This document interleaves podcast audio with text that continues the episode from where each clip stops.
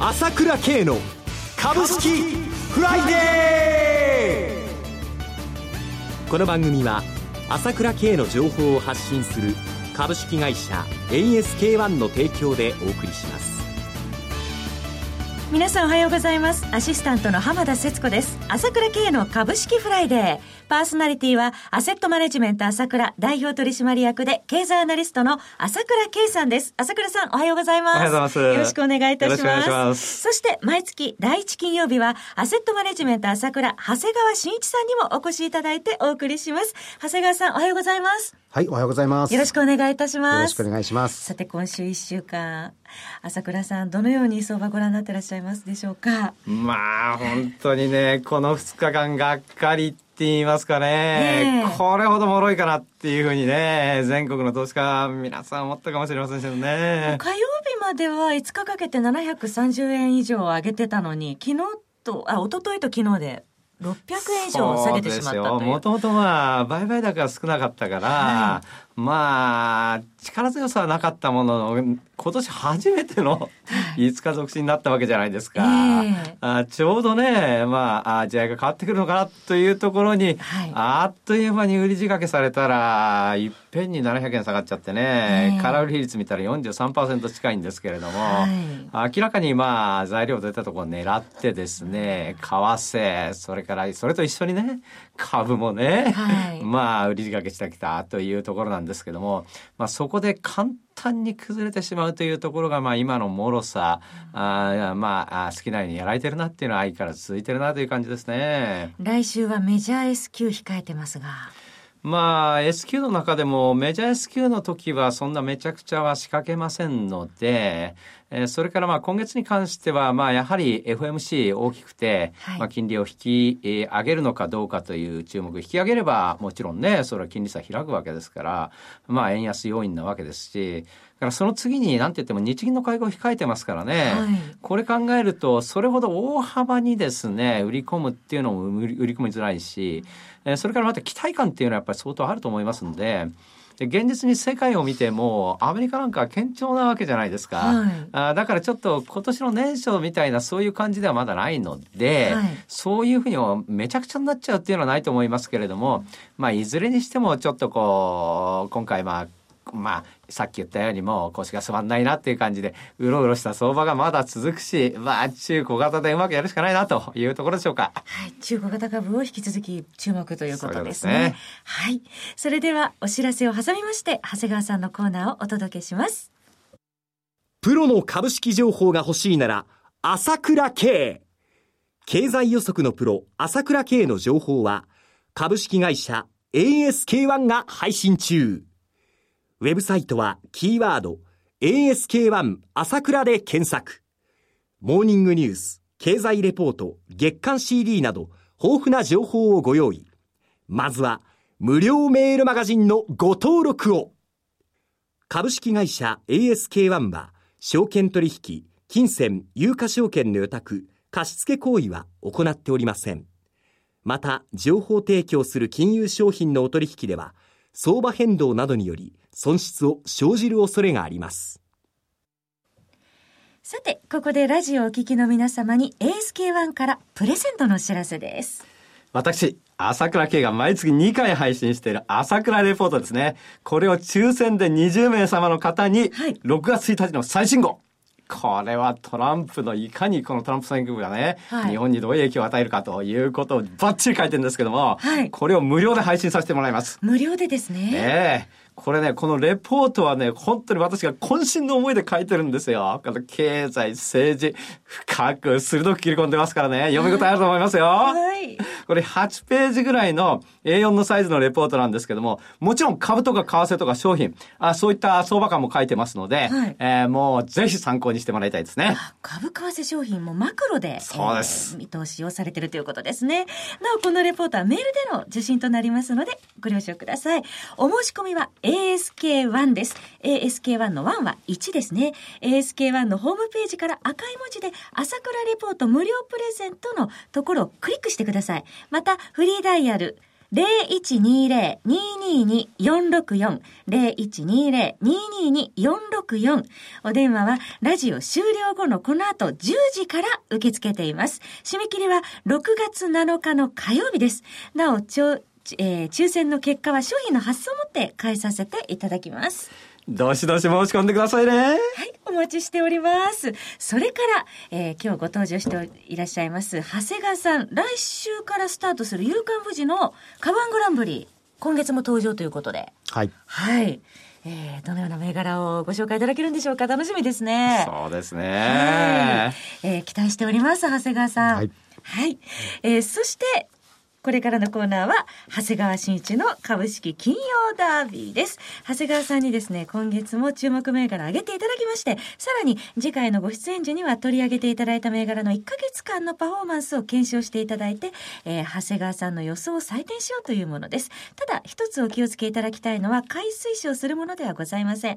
長谷川さんの視点で注目される銘柄を挙げていただくものです。なお、投資の最終判断はご自身で行ってください。まず、えー先月5月の6日ご登場いただいた時に取り上げていただいた銘柄の検証をしたいと思いますが、えー6166中村長子はご紹介いただいた後、5月13日、えー6100等円と上場来高値を更新しました。その後ちょっと急落をさしてしまいましたけれども、えー続いて日本トリムですね、6788は5月11日、7950円、年初来高値更新。4507塩野義は、えー5月17日、6 6304円の上場来高値更新。3415ステュディオス名称変更東京ベースですね。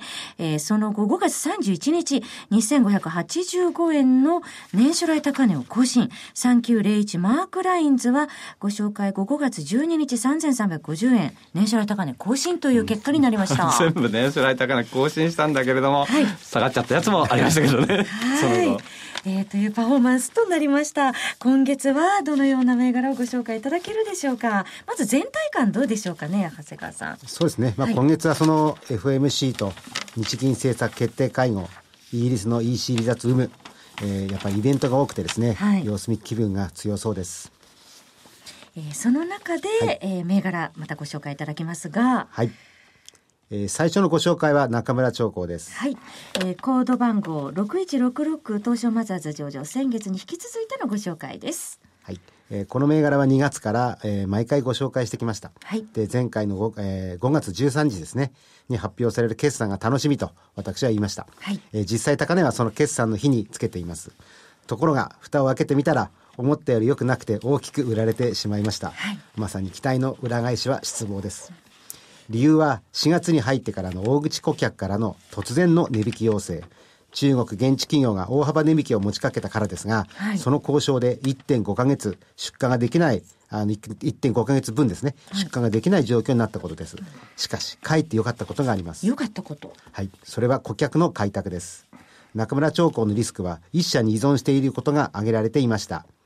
今回の出荷停止の間、開拓を進め、現在10社近くまで顧客が増えたようです。はい。大口顧客の比率は80%を超えていたのが、足元は50%を切っているようです。さらに、顧客開拓も、えーもっと進めて大口比率を下げていくようです。もう一つは技術革新。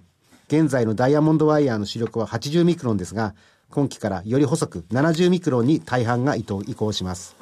60ミクロンまで可能とのことです。中国企業はまだ最先端の対応はできていないということですので、結果的に雨降って地固まるとなるか注目ですね。はい、昨日の終値は3200等円、100等円安となりました。それでは、えーここで一旦 CM です。朝倉慶が発信する情報は株式会社 ASK-1 にお任せ。毎朝7時にスマホで株式情報が聞けるモーニングニュース。月に2回のメール、朝倉経済レポート。そして月に一度の月間 CD では、朝倉慶が国内外の経済情勢、マーケットのトレンドを分析し、75分間とことん語ります。もちろん株式推奨銘柄情報も。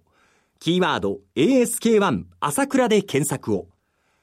株式会社 ASK-1 は、証券取引、金銭、有価証券の予託、貸付行為は行っておりません。また、情報提供する金融商品のお取引では、相場変動などにより損失を生じる恐れがあります。えそれでは長谷川さん続いての注目銘柄は何でしょうか？はい、えー、次にご紹介するのはジャパンミートです。はい東証2部上場3539ジャパンミート。昨日の終値30円高1317円でしたえ北関東を中心に生鮮館、卸売市場などのスーパーを運営、また肉の花正を買収し、都内で営業展開しています。はい、通常スーパーなどは株主優待制度を設けており、それが株価を支えるケースも多いのですが、ジャパンミートはまだ発表しておりません。出れば、それをきっかけに人気化するケースも多いようですので、近いうちに発表になるか注目です。はい。続いての銘柄はいかがでしょうか？はい、えー、アップルが早ければ来年から有機 EL を搭載した iPhone を発売すると発表し、はい、がぜ有機 EL に注目が集まってきました。はい。素子自体が発酵するため、液晶より薄く、しかも曲げることができる有機 EL は以前より注目されてきましたが、いよいよ本格的に市場に出回ってきそうです。はい、今回有機 EL 関連として2銘柄を紹介します。えー、まずは V テクノロジーです。はい、えー、コード番号七七一七四百三十円安七千八百七十円昨日の終値です、はいえー。フラットディスプレイパネルの製造過程で必ず必要になるのが検査装置。既存事業の液晶向けも制裁化が進み、欠陥対策などで検査装置の需要が急増しています。そして有機 EL 向けも立ち上がってきましたので、ダブルで恩恵を受けています。450億円程度の売上の企業ですが、受注残が急増して426億円となっています。1年前の今頃は127億円でしたので、すごい増加率です。えー、なお、V テクノロジーは6月24日に中期経営計画を発表する予定です。どんな数字が出てくるのか楽しみです。はい。次の有機 EL 関連は平田機構です。はい。ジャスタック上場6258、昨日の終値170円安4530円です、はい、えー、自動車向けの自動組み立てラインなど生産システムを製造販売している技術型企業です。有機 EL の生産には赤、青、緑の発光体などをパネルに薄く均一に貼る必要がありますが、はい、この乗着装置はどこも簡単に作れるものではありません。現在パネルメーカーは乗着装置の重要企業に増産をお願いしている状況です。平田機構はこの乗着装置の重要企業と20年にもわたる付き合いがあり、乗着装置に使われる重要部分を製造しています。実際有機 EL 事業の受注量が拡大しており、7億円をかけて工場を増設します。注目ですね。はい、ありがとうございます。今日は6166中村長子3539ジャパンミート 7717V テクノロジー、そして6258平田機構を取り上げていただきました。なお繰り返しになりますが、取り上げた銘柄はいずれも長谷川さんの視点で注目する銘柄で、買い推奨するものではありません。投資の最終判断、ご自身でお願いします。そろそろお別れのお時間です。パーソナリティは、アセットマネジメントメント朝倉代表取締役で、経済アナリストの朝倉圭さん、そして長谷川俊一さんでした。お二方ともどうもありがとうございました。ありがとうございました。私、朝倉慶が代表を務めます株式会社 ASK1 では私がとことん調査して分析した経済情報や株式銘柄を紹介しています。ASK1 朝倉で検索していただいて、ウェブサイトから無料メールマガジンを登録していただければ、様々な情報をお知らせします。日々の株式投資の有益な情報は ASK1 から受け取ってくださいね。それでは今日は週末金曜日、頑張っていきましょうこの番組は、朝倉慶の情報を発信する株式会社 ASK1 の提供でお送りしました。最終的な投資判断は、皆様ご自身でなさってください